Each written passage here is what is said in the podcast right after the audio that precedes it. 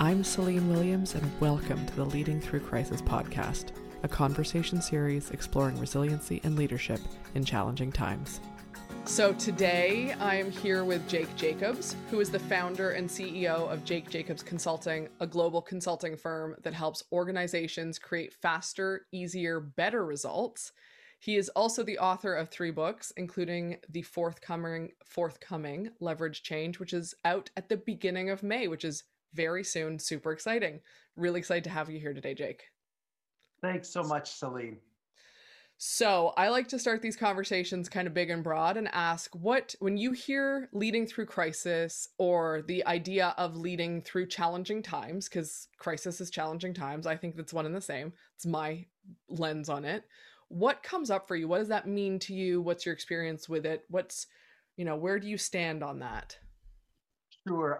I, I think that uh, in some sense, all of my work is really about leading through crisis. So my uh, clients that I work with are people who lead change work in organizations of, of all type and all kinds of change, who are frustrated that the results they're achieving are too slow, too hard, or too often disappointing. Mm. And so for I think for too many organizations and too many people in them, uh, change gets defined as crisis it gets defined as something where anxiety gets raised. Um, people uh, get fearful for their jobs. They get fearful for the future. Uh, they don't feel like they have a say in it. I had one client who talked about how the executives uh, use the word, we're going to roll this out. And he said to me, actually, what they do is they roll us over with these changes, and it's kind of a steamroll. So I think in too many organizations, it's um, the crisis is about change. Mm-hmm. I mean, mm-hmm. I'll tell you one other story. Um, I was working with the CEO, and he was all focused on accountability. And he thought that this was what the organization needed, and this was what was going to happen. And so he called me with a lot of frustration in his voice. And he said, You know, people are dropping balls left and right. I can't get anybody on board. And, you know, I have this vision for what this organization can become.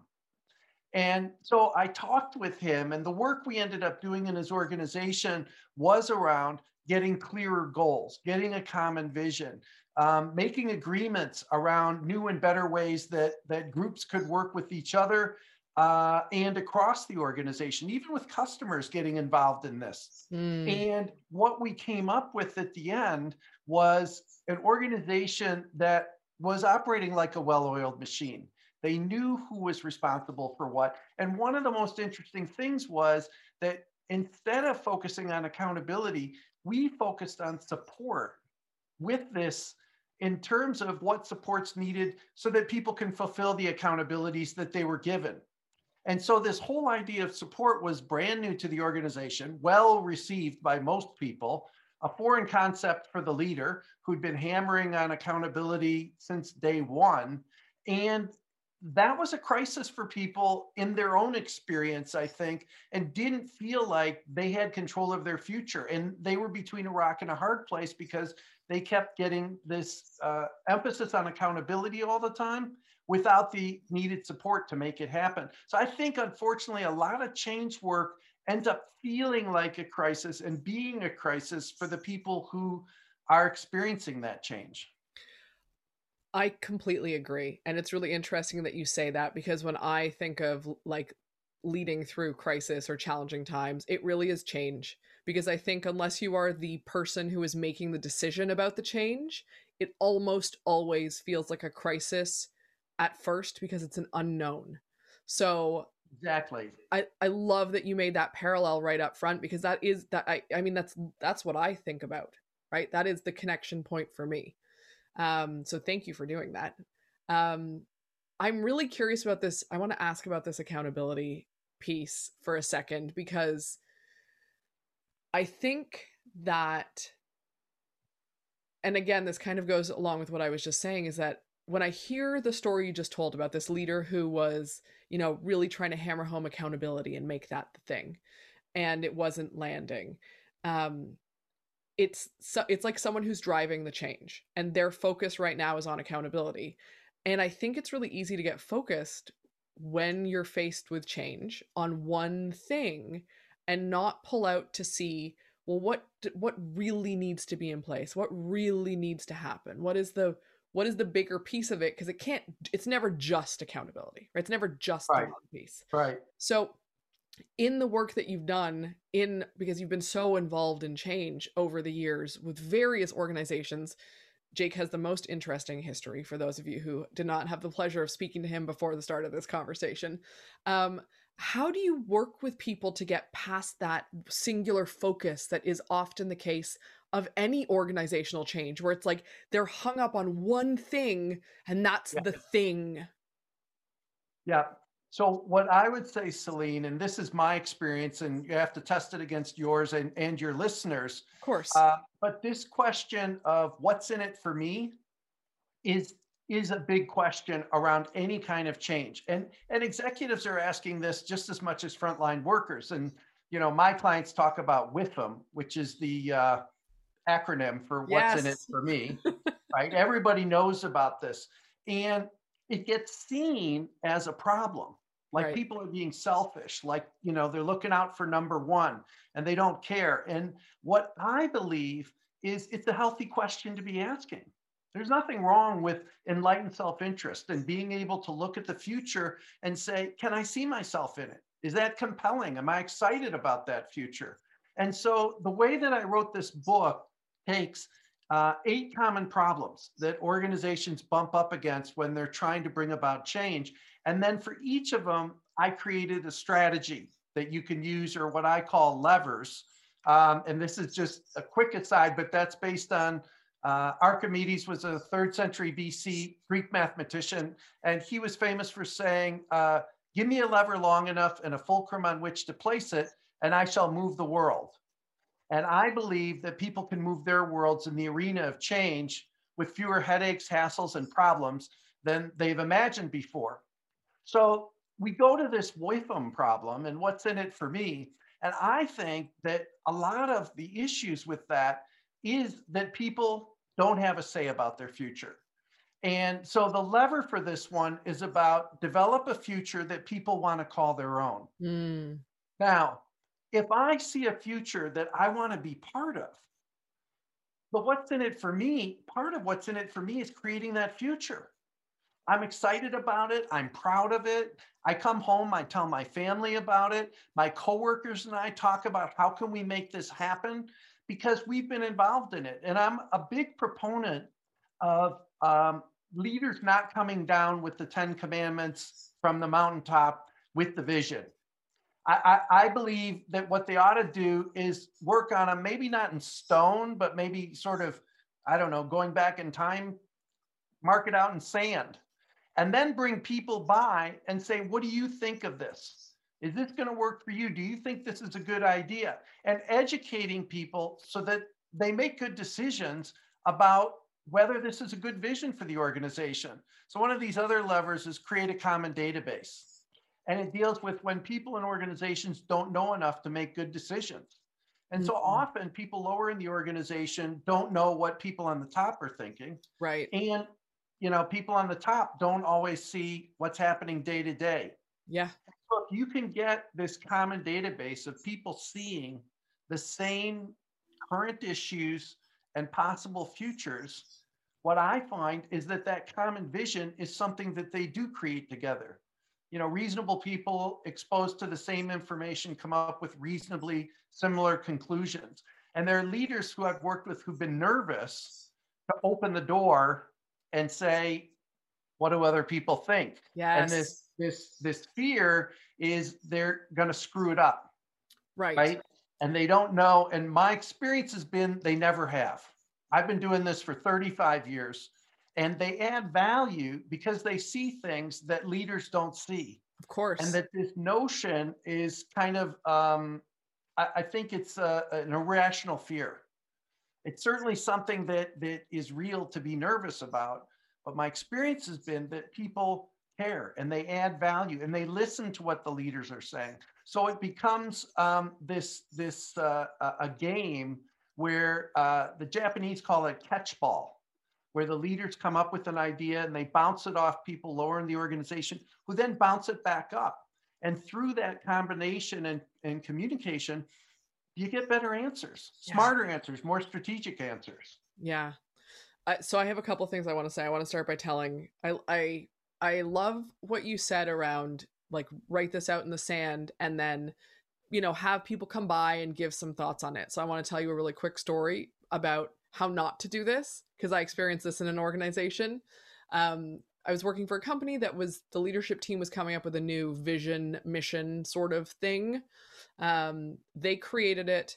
They had all of the employees get together in groups to review it and give feedback and thoughts on the future of the industry and the future of the based on our yeah. in the field future focus on things. We had many thoughts and gave a whole bunch of feedback, and they took zero of any of the thoughts that anyone shared and published the exact exact thing that they ran by us for feedback a month later. That is how not to do that. Right. That right. is, you are not looking for feedback. You just want people to feel like they're involved. And I will tell you, right. it was way worse for them Absolutely. to have done it that way than to not have done it at all. So I love what you said because I was like, oh, I experienced the bad version of that. Yeah, absolutely. I, I actually have a, a bad story of my own.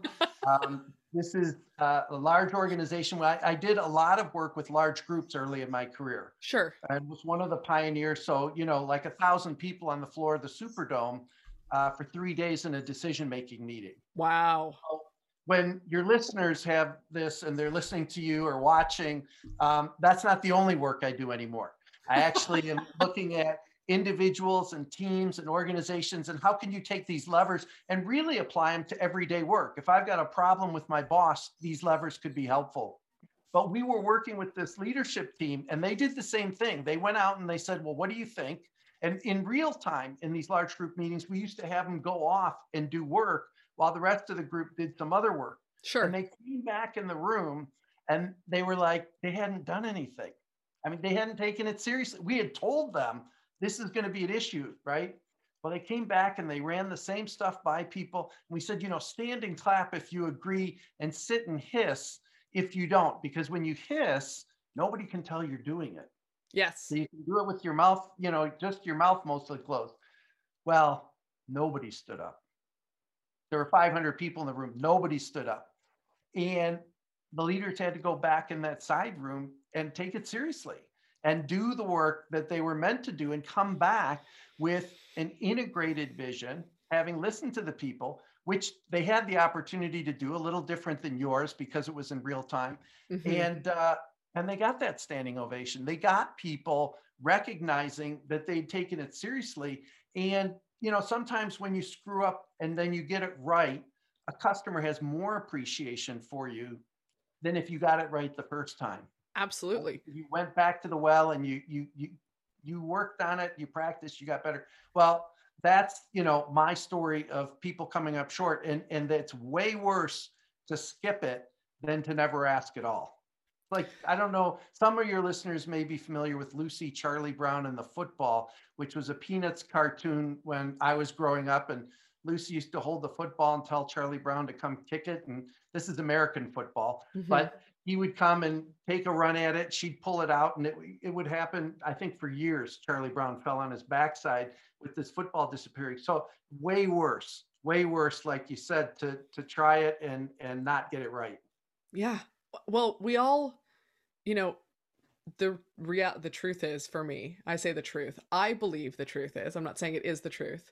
That we connect more when people make mistakes and when they're not perfect than we do with the perfect um, stories that we put forward and the idea of perfection. We like to look at things that look great and admire them and say, I would like to be that one day. I would like to have things that one day, that way one day. I want my company to look like that one day.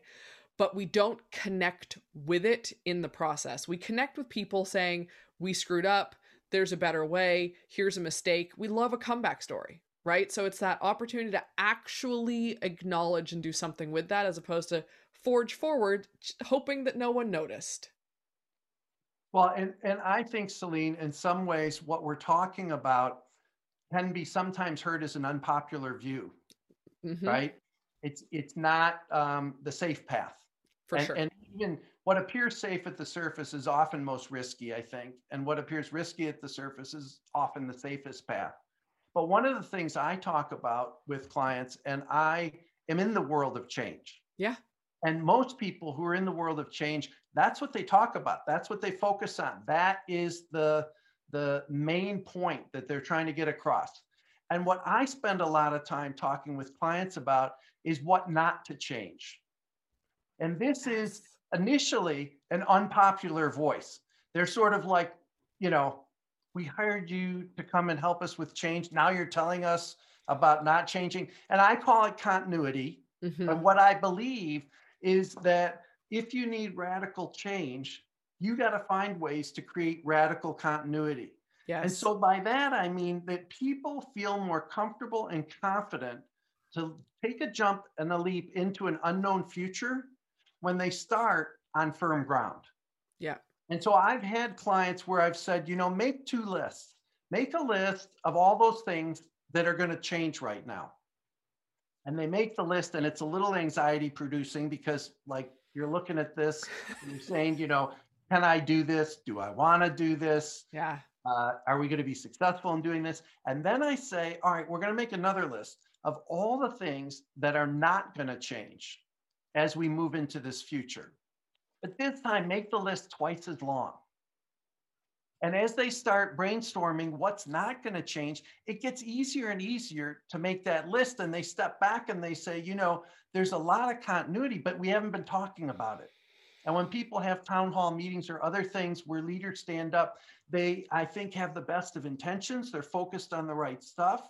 They want to bring about change. And yet there's like one hand clapping. Yeah. And the other hand clapping is about continuity and what's not going to change. And if that gets brought into the conversation, people feel validated. Yeah. And, and the reality is they're right that they should be paying attention to the things that are going to stay the same as much as what's going to change. Yeah. So, um, I think that's really interesting because uh, a lot of the work that I do is in leadership development and culture work. And, you know, I talk about something similar starting from strengths, right? Like, what are the things that you are already good at as an organization, as a person, as a leader, whatever? How do you keep doing more of that? And how do we now fill gaps, right? Like, how do we change basically the things that aren't working so well? And it's really interesting because I've noticed before I was doing that and I was just like, let's, I have a, you know, I'm a coach. I was like, let's fix all the things that aren't working. Let's fix the broken things. Right. And it was exhausting for people. People, it's hard for people to see themselves in change. It's a lot easier for them to see themselves in continuity. And if they can yeah. see themselves in that, that's a different yeah. foundation. Yeah, absolutely. And one of the things that um, it's one of the levers, but it's also one of the ways that I've worked with clients for a long time is the believability index is often low around doing things differently, hmm. right? And it's like I can work from my strengths, but I, I'm still going to need to reach in to do some things differently than I have in the past.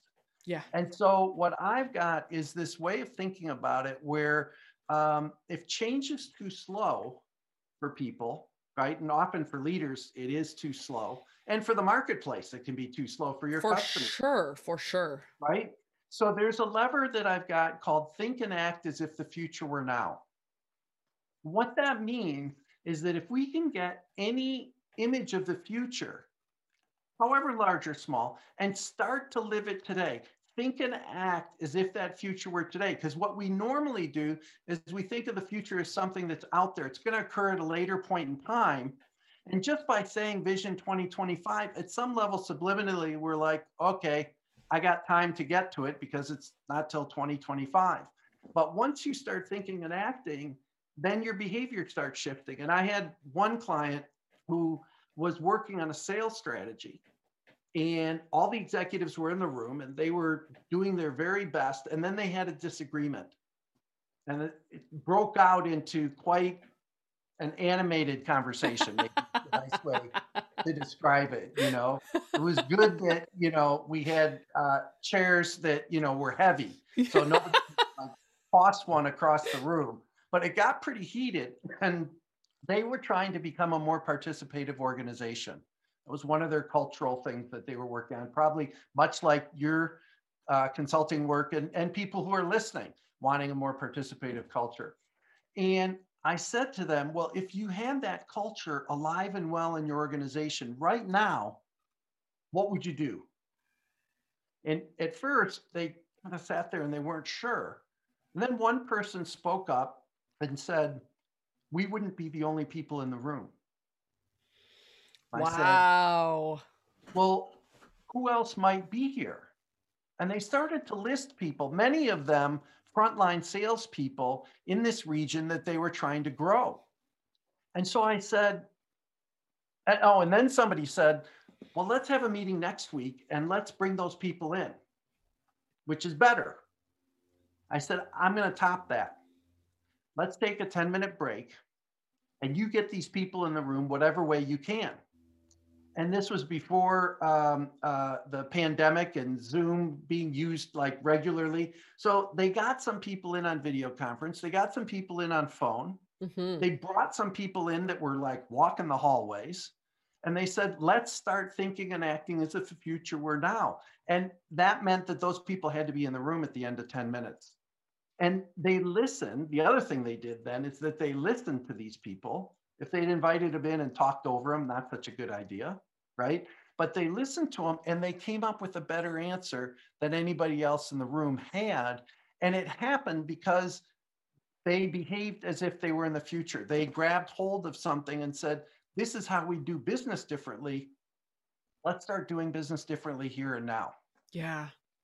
That's super powerful. Uh, it's a great story, by the way. But that's a that's I I think that's a really um, important mindset shift, for lack of a better word, right now, in the sense that when we, it changes your behavior immediately yeah. that, and impacts the future, as opposed to, I'll change my behavior when I have to, but I keep doing what I'm doing right now.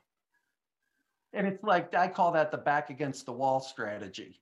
You know, it's like when when you've got no other choice but to change, it's like, well, that that gets a little easier to make that decision. Um, but when I talked about that believability index earlier, see, it shows up in in spades when you're talking about think and act as if the future were now.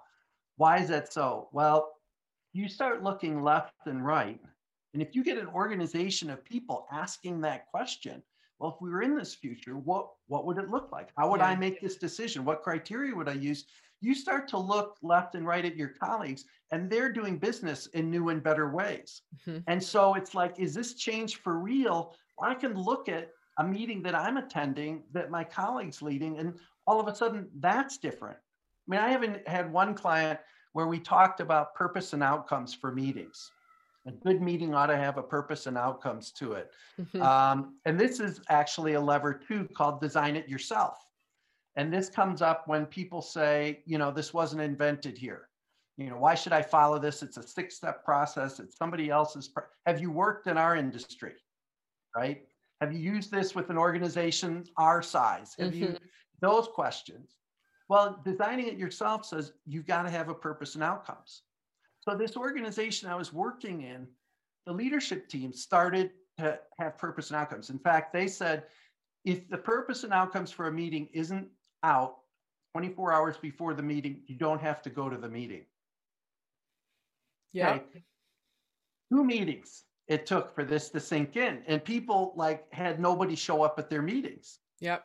And so they started with the leadership team getting good meetings. And then it started to filter out into the organization so that in their departments, they started having purpose and outcomes. And then projects started to have purpose and outcomes. And all of this became a results orientation that became part of the culture. Yeah. It wasn't a formal change effort. They didn't have a steering group overseeing it. There was no sponsor to this work. It just took hold because it made sense and so some of these levers, you know, spontaneously you can take them out and put them to work and they'll work for you. Oh, I love that so much. I have a few organizations I've worked with where meetings were uh, uh I'm just going to talk I have a question for you but I just want to say this where meetings were like that huge unbearable issue that everyone talked about and it was like okay great so let's for you in this organization what what types of meetings do you want to have? You know uh, this is a meeting that we make we have meetings to make decisions we have meetings to inform people we have meetings for one-on-ones like cat- create categories it's going to make your life easier cool. So what needs to happen before every meeting? An agenda it needs to be clear why why we're in this meeting what we're getting out of this meeting it's a purpose and outcome basically.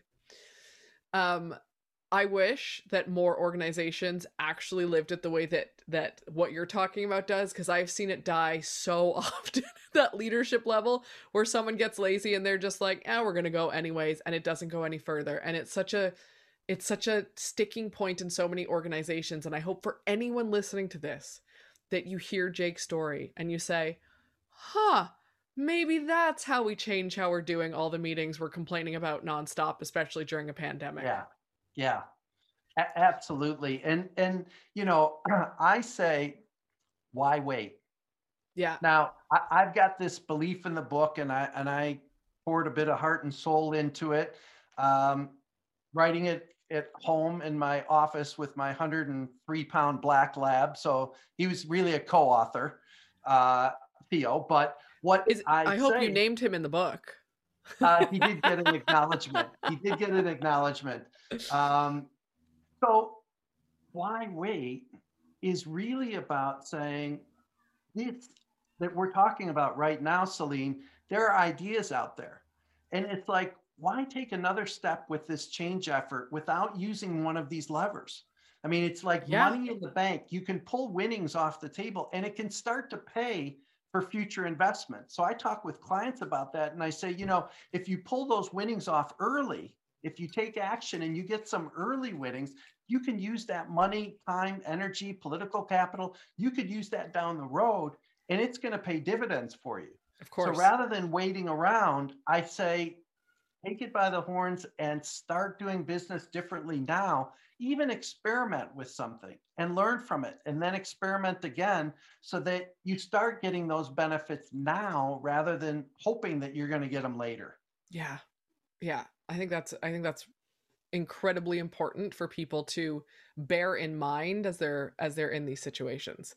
Um I wanted to go back to purpose and outcome for a second because we talked a little bit uh, before we started this around this idea of um, teams, organizations achieving common goals, moving towards that purpose and outcome. So, how do you get people on board with that common goal, with that common purpose, with that common outcome when they are struggling often with all of the changes that come with that? Yeah. So often, Celine, what I find when I'm working in organizations is the people who don't get on board get a label. Yeah. I, I, want, I wish everybody could see your face when I'm going to use this label because Mhm. we've all heard it. yeah. Maybe we've even, under times of duress and frustration, used it ourselves, hmm right? But I think what they get called is troublemakers, Mhm. Right? Yeah. These are the people that drive you crazy. They they they raise another issue. It's like everybody's ready to sign off on this plan except Joe, Jane, whoever it might be, and and they just get in your hair, right? Yeah. I mean, they start to drive you a little crazy. Well, in this book, you don't have to do it alone. We had a section on troublemakers. And what we said is troublemaking is in the eye of the beholder, hmm just like beauty. And so if I see you, Celine, to be a troublemaker, you tend to be creating mischief for me. hmm If I see you as a valuable contributor to the team, then you start valuably contributing to the team. So when these people are looking at your vision and saying, I don't think so, I like to tell my clients the four magic words that you can use that will make an enormous difference, which is, could you say more? Hmm instead of trying to shut the person down, open it up. Yeah. Create space, make it a safe place for this person to speak, which then makes it a safe place for anybody to speak. But a lot of times they're watching your backside.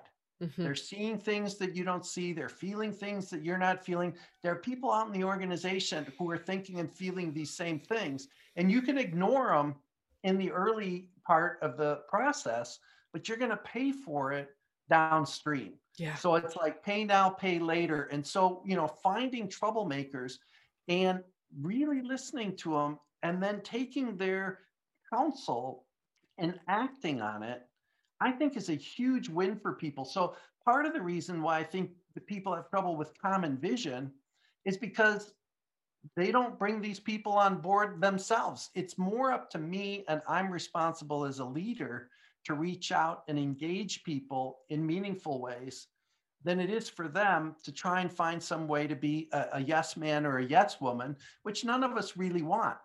It's not helpful to just get people, you know, they they they either uh, go underground, yeah, because it's not safe. So I'm just gonna salute and you know do my job. Absolutely. Or they make noise and they get in trouble for doing that because they're causing trouble. And you know, it's like people. I had a client once, true story, Celine that I went and visited them, and everybody said they had a problem with Harry. Everybody on the leadership team, there's like 10 people, everybody had a problem with Harry. I'm like, it's so strange. I talked to Harry and he's like, Yeah, everybody's got a problem with me. I don't know why. And they say he talks too much and they say he doesn't make sense. And, you know, they all had these reasons. And I came back two weeks later and I said, Well, how's this issue with Harry? And they said to a person, it's fixed. And I said, that's remarkable. I'm a consultant. I like to be around for these things, get a little credit for it, right? In two weeks, yeah. they solved this all on their own. I said, well, how did you do that? That's remarkable. And they said, we stopped inviting them to our meetings. So he was never around. He was never causing trouble. But it's like, I think that's not the way we want to lead businesses and lead organizations. And so, you know, finding a common vision is really critical.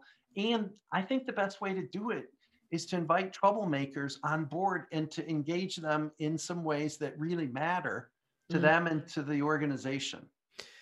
So, thank you for uh, using me as your example of a troublemaker because that was when I worked in organizations and in the consulting I do now. That's often my role is to be the voice of dissent.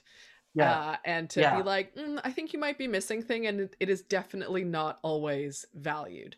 And I think what you're saying is really important is that there, you know, uh, the language I use is it's not about getting consensus that yep. you're it's it's virtually impossible to get consensus that should never be the goal in terms of like everyone needs to agree before something move moves forward. No. But you can get collaboration. And that is you can have everyone involved in the conversation and participating even if you do not agree with them and vice versa. That is really different for me. And I think that's what I hear inside of what you're saying is like get people involved, ask them the question. It's not they don't all have to agree, but they all should have a voice. And that's how you get them on board. Yeah, and I, I, I would I would ask your listeners and and viewers, um, depending on which uh, bucket they fall into, yeah. to picture a day, right, when they're working on a change effort and the deliverables are achieved, the outcomes are the results that they accomplish, and to picture a day when that person who was not on side comes up and says I'm proud that I was part of this. Right. I've got ownership for this. I'm going to help make sure that this doesn't become a rubber band change that looks good for six months and then snaps back. Yeah. Right. And picture a day when change can be fast and easy as a matter of course. Just the way we do it in our organization is about it being faster, easier, and better. And, you know, it's like the tips that you're sharing, what I'm talking about, what I wrote about in this book, those days exist. I know because I've heard clients talk about them. And so, you know, my wish is that people listening would take something, anything that makes sense to them that we've been talking about, and put it to work. Make it happen today, no longer, no later than tomorrow. But those days that I'm talking about, you know, they're out there for all of us. And we got to make them happen. But they are out there for all of us. Well, I don't think I've ever had a guest who so perfectly had a moment to end a conversation as a wish for our listeners and viewers, and you just mastered that. So, Jake, I don't think there's a better way to end this. And Great. I so appreciate you taking the time to talk to me and to have this conversation with me. I think it's going to be incredibly valuable for everyone listening. Um, there will be links to all of your websites in the show notes, but your website is jakejacobsconsulting.com. Yeah. Um, the book is called Leveraging Change. Is there a website for the book? Uh, it's leverage change. Eight Leverage- ways sorry. to achieve. Yeah, that's all right. Eight ways to achieve faster, easier, better results. So any kind of result. I had one person that I did a podcast with, Celine, and they said, "You're going to be on a podcast, and somebody's going to say, have you used this for relationships?" And I'm going to go, "Mm, well, indirectly in my own, because they're like any results that you want to accomplish, this could be used for. So I, I haven't written that relationship book, but we do have programs because the book is about what the levers are Yeah. and these programs and group consultations and other things that we work on with clients are about how do you put those levers to work how Yeah. do you apply those levers in a way that makes sense in your situation Yeah. not just generally or theoretically but practically in the work you're doing every day So, um, everyone should get this book, Leverage Change. Everyone should be sending Jake emails to get him on creating a relationship workshop for this, apparently, because Yeah, I think the fact I, change is change, right? It doesn't, the circumstances might be different, but how we can manage it and deal with it and go through it and build on it is going to be the same because change is not one thing. It is just a absolutely transition. So I love that. I'm really excited for your book to come out. So thank you. Um, there will be links to everything, and I really appreciate you taking the time to chat with me today.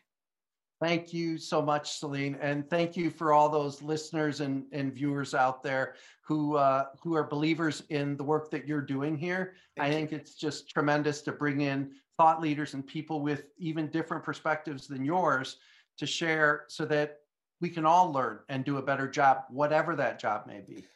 It's all I'm all I love learning and growing. So this is even if it's challenging, I'm all I love it. So I appreciate that very much. Thank you, and I I will speak to you soon. All right, thanks again.